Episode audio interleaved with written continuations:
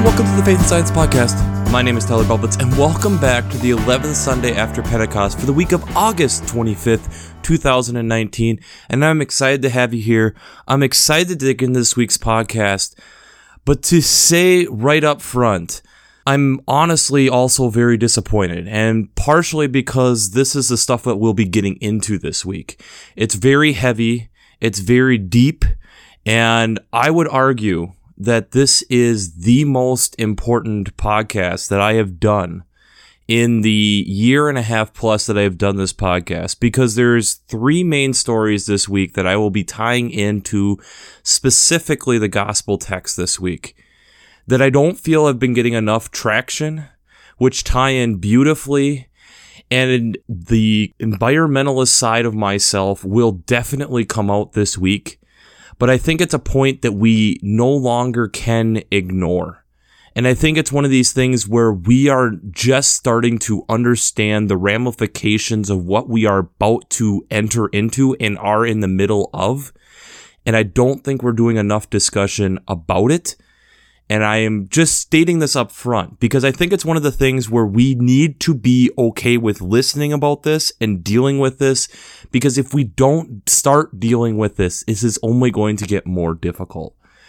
And so I know that I typically try having a happy introduction and I just can't do it this week because of what we'll be getting into. And I think you'll quickly understand why we are doing it this way. But before we get into this week's podcast, we still do have a couple house cleaning things we need to look at and to discuss.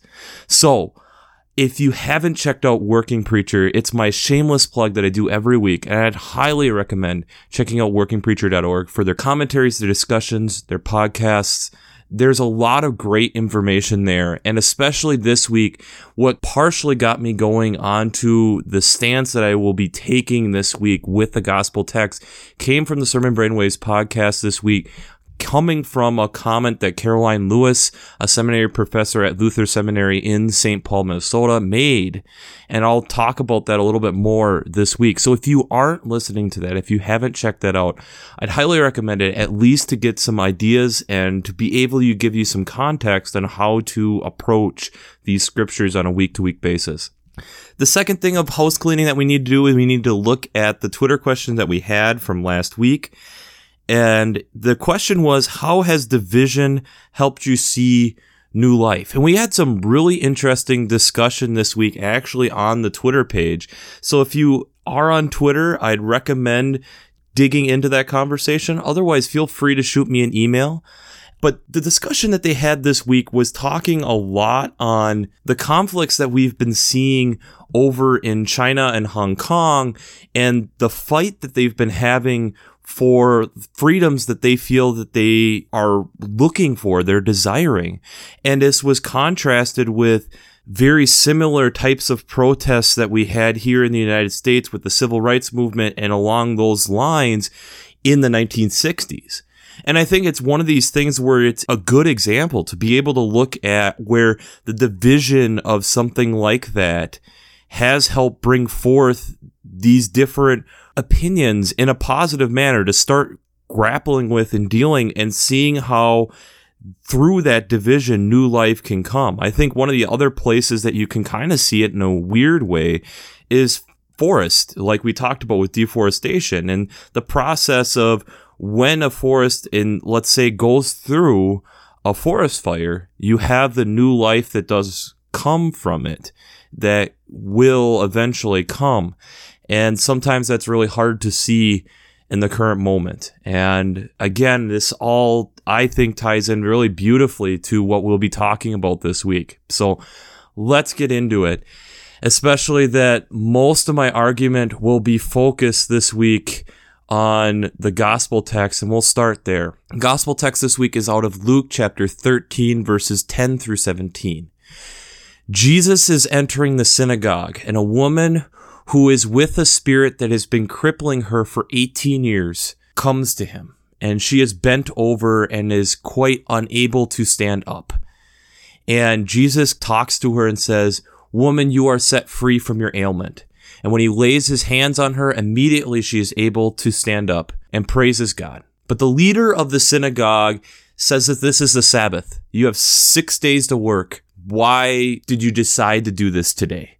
And Jesus makes a statement that I want to read just directly, coming from the middle of verse 15. You hypocrites, does not each of you on the Sabbath untie his ox or his donkey from the manger and lead him away to give it water? And ought this woman, a daughter of Abraham, who Satan has bound for 18 years, be set free from the bondage on the Sabbath day? When he said this, all his opponents were put to shame, and the entire crowd was rejoicing at the wonderful things that he was doing, going from the middle of 15 through 17. So the whole idea of looking at the law where he's stating the law, the Old Testament law of looking at the donkey and the ox and being able to lead it to water, but that there is a point and a stanchion for the law to set aside time for God and to remember God but there's also a point that you can still honor God through work in that way. There is no monetary benefit. There is no benefit to what Jesus is doing on the Sabbath day by healing this woman, but it changes her life dramatically. And the thing that we will be focusing a lot on that Karoline Lewis brought up so elegantly is the word 18 years. That the woman had been with the Spirit for 18 years. So first we get that it's a woman, which we obviously, whenever, in my opinion, women are brought up in scripture, it's a point to pay attention. But that then she has been overlooked for 18 years. And the question that Karoline brought up is looking at what are we ignoring? Because obviously she has been pushed aside. If she has had this ailment for 18 years and even that Jesus healing her on the Sabbath day, obviously it wasn't a priority on any of the other days to heal this woman. So we will be focusing on that. We will be coming back to that, but we need to get through these other readings. The first reading this week is from Isaiah chapter 58, starting with verse 9b and going through 14. And this is kind of explaining a little bit of that text that we had there referencing the untying of the ox. But it also kind of continues to go through how we often are so dependent on ourselves and that when we open ourselves up to help the other, that's when God can really be seen in us. And that we can then, through that faith, through the faith of opening up ourselves to others, start seeing and trusting more in God and knowing that He will continue to provide for you. And then in this process, we understand and start becoming more like Christ because we continue to open ourselves up to share with others and putting more and more trust in God that He will take care of us. The alternative first reading is from Jeremiah chapter 1, verses 4 through 10. And this is a really telling reading, especially that you're listening to this podcast from a younger person in the church. Because here is the call story of Jeremiah. And his question that he keeps stating to God is, Why me? I am just a boy. Why are you giving me the ability to speak and lead the nation of Israel here? And that the Lord has said, I have been here since you were conceived in the womb. I have known what I have designed you to be. Trust me, I will put the words in your mouth that you need. Just be with me, trust me, and we'll be okay. We'll get through this and you will lead my people to where I need them to be. And I think it's so often that we struggle with the same thing we wrestle with God placing us and telling us what to do, even when sometimes it maybe is obvious and we really don't want to go through with it. The psalm this week is Psalm 103, verses 1 through 8, and it's one of these that we've heard in so many praise worship songs. But I think it's also worth, again, listening to the podcast because they start breaking down what my soul is and how, from what I was understanding, it's much more of like throwing yourself at the feet of Christ and saying, Bless the Lord, O my soul, that you have done so much for me that I do not deserve. And that you have continued to sustain me, and you have done all these things for the people of Israel, that you have made sure that we will continue for generations. And through his love, through the love that that is prepared for us, that he will provide as long as we put our faith and trust in God. The second reading is from Hebrews chapter 12, verses 18 through 29. And this is a bit of a difficult reading, but it's also referencing back a little bit to the Old Testament, bringing in this idea of, again, trusting the Lord. And that through the trusting of the Lord, that He will help us along the way, making us toward who He wants us to be that as we then get close to the time when he is calling us home and that he is bringing his heaven to earth, we will be welcomed in. We will be able to see the creation of what God has been making. That we won't be rejected, but it's the idea then that we have to continue to be singing the praise of what God is creating, but also understanding the awe and power of who God is. Understanding the power of God, the awe and power that we should be giving to God. I wondered when I listened to Karoline Lewis's statement when I was preparing for this and wondering who is the 18 years today. Today I'm recording this late on August 20th and a couple hours ago, I got absolutely shaken about something that I had absolutely no clue was going on in our world.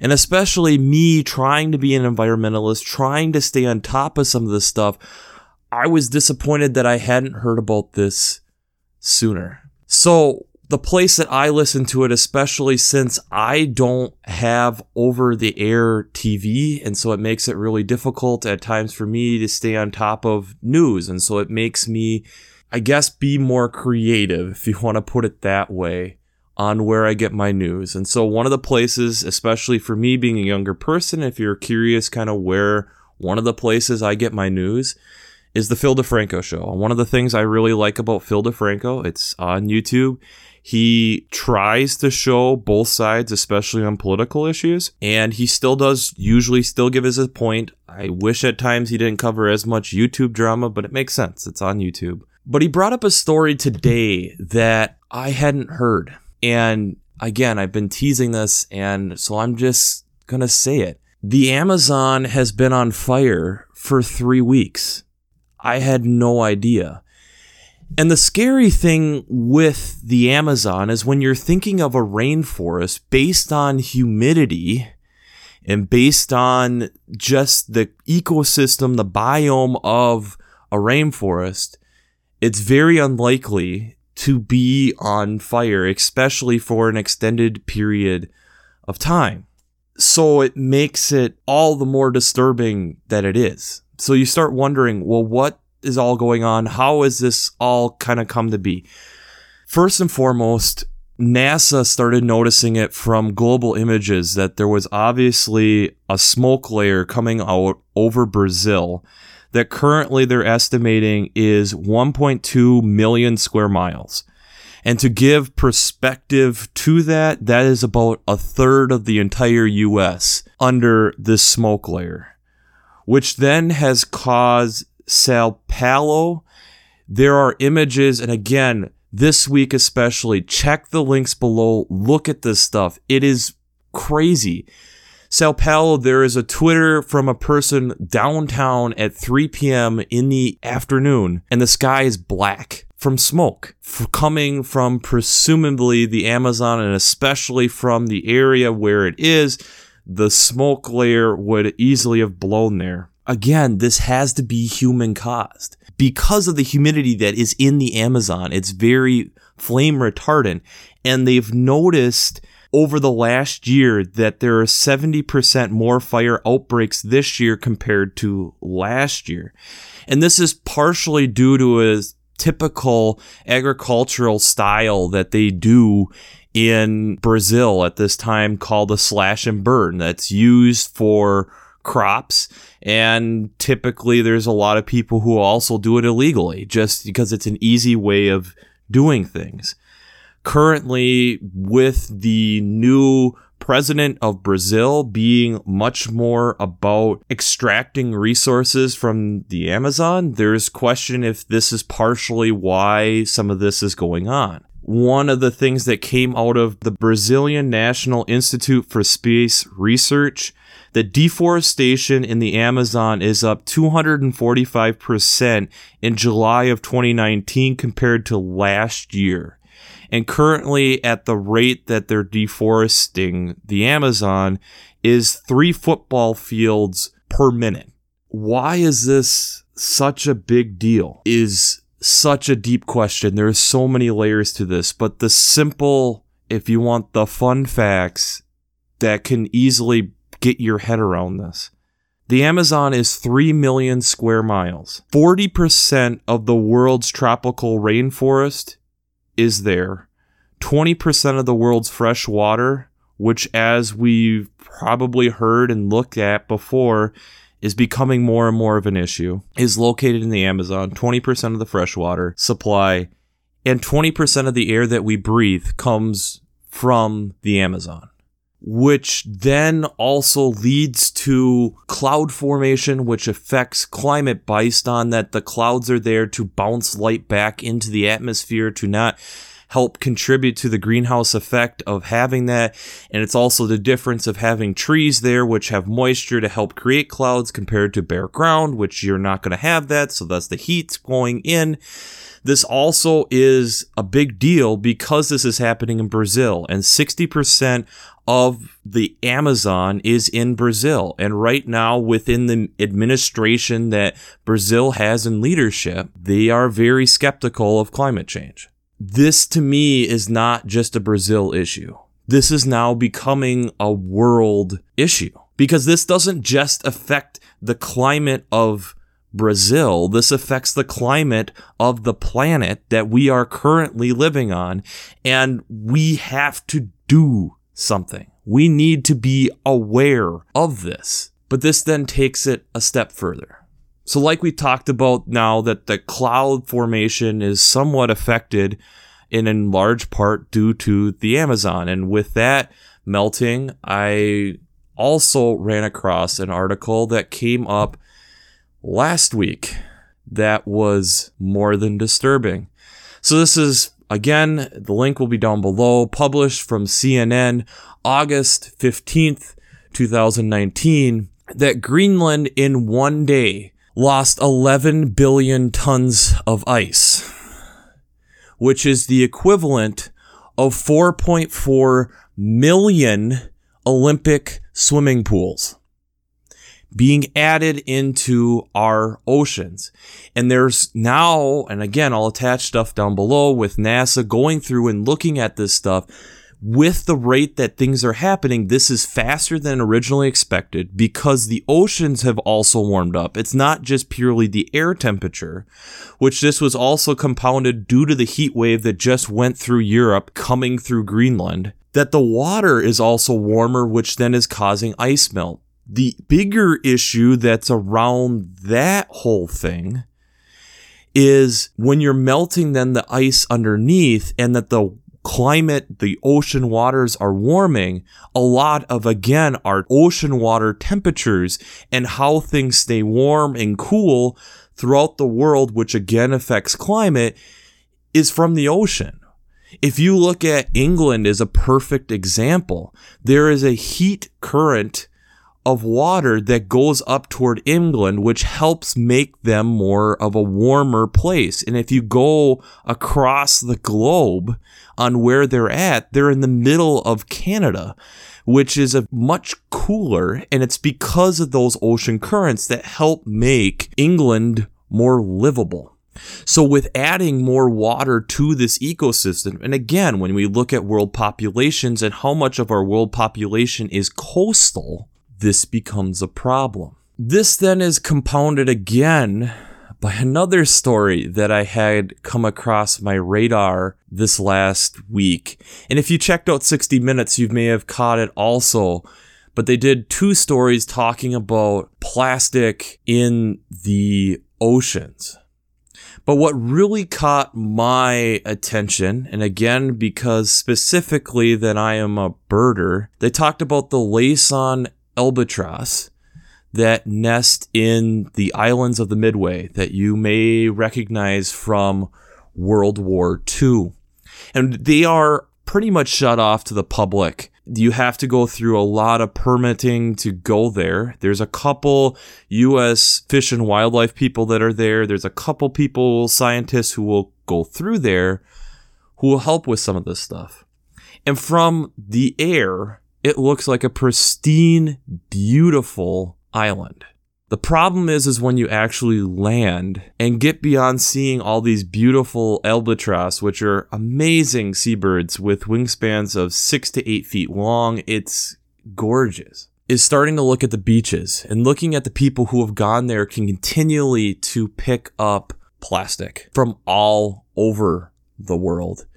And the crazy thing is because no people live there, but yet they're finding plastic and we don't entirely know at this point. Scientists cannot prove what plastics, especially microplastics or the breaking down of plastics, do to our bodies.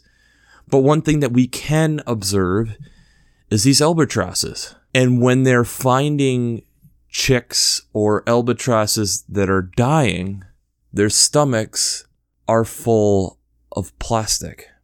And it's not just from one source. This is the world being addicted to plastic and that they are going out trying to feed their young and are getting all this plastic in their stomach to the point of death because there's no way for them to pass it from what I can see.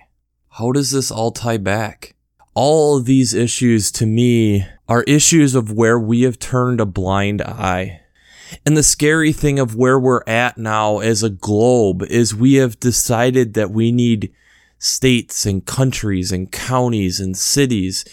And so often it's a competition and that you do this better and I do that better. And that's okay, but you know, we'll still compete. But when I think about the Amazon providing 20% of the oxygen for the world, I don't feel like that should be just a Brazil issue. That's a world issue when I start thinking about and looking at how much Greenland is melting, this isn't going to be a simple one country does something. This has to be a global community coming together to do this. When I look at the plastic issues and there's lots of different people trying to figure out issues and ways of solving this problem, but I don't see this as a quick and easy fix. It's all of us coming together to work on this. I see there's a lot of easy people who are trying to be leaders in the synagogue, who are naysayers, who say, we're not fiscally able to do this. It doesn't make economic sense. There's a lot of wasted time. And it's coming from someone of a younger generation. It's insulting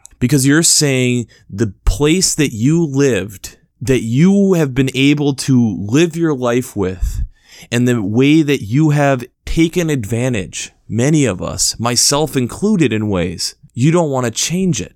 And when I and many others, and we are just starting to be really observant of this around the world, that there is a problem, but you don't want to do it because heaven forbid it changes something. It's breaking the law. It's breaking the way that things have been done. The question I have is where is the faith in that? Where is the faith that maybe God is calling us to a different calling, to appreciate what God has given us? Where is that?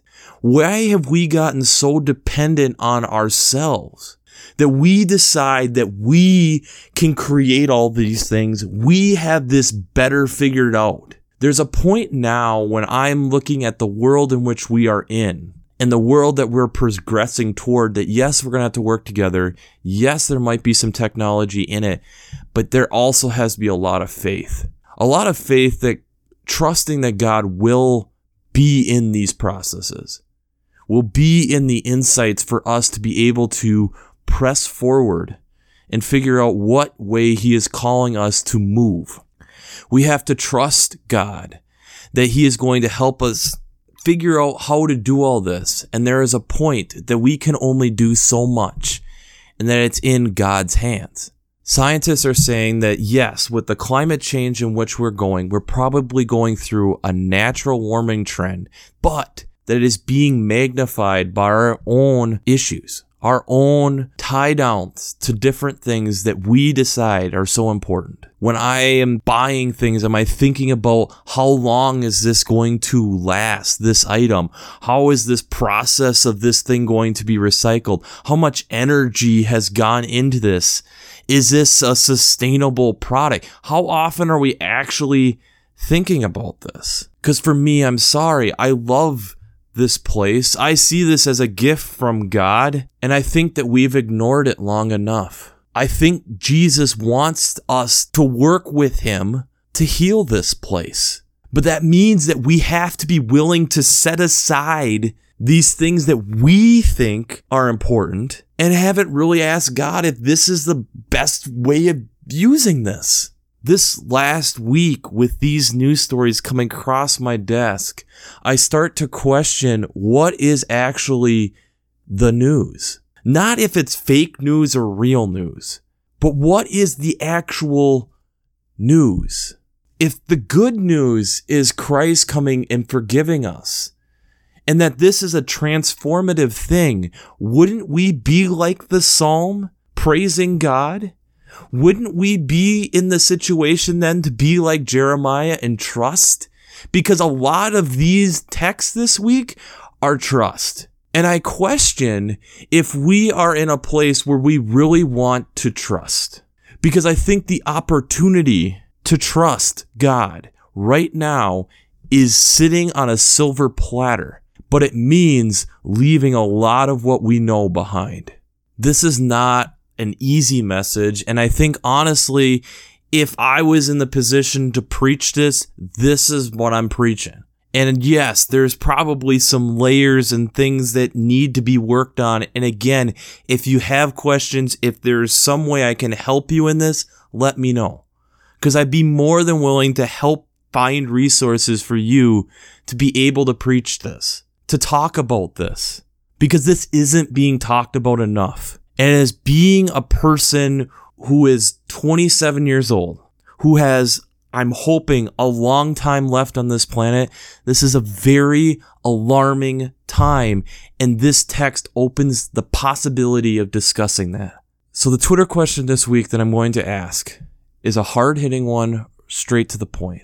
If where do we, and that can be also parentheses you, need to change your lifestyle to a more sustainable lifestyle and take a leap of faith.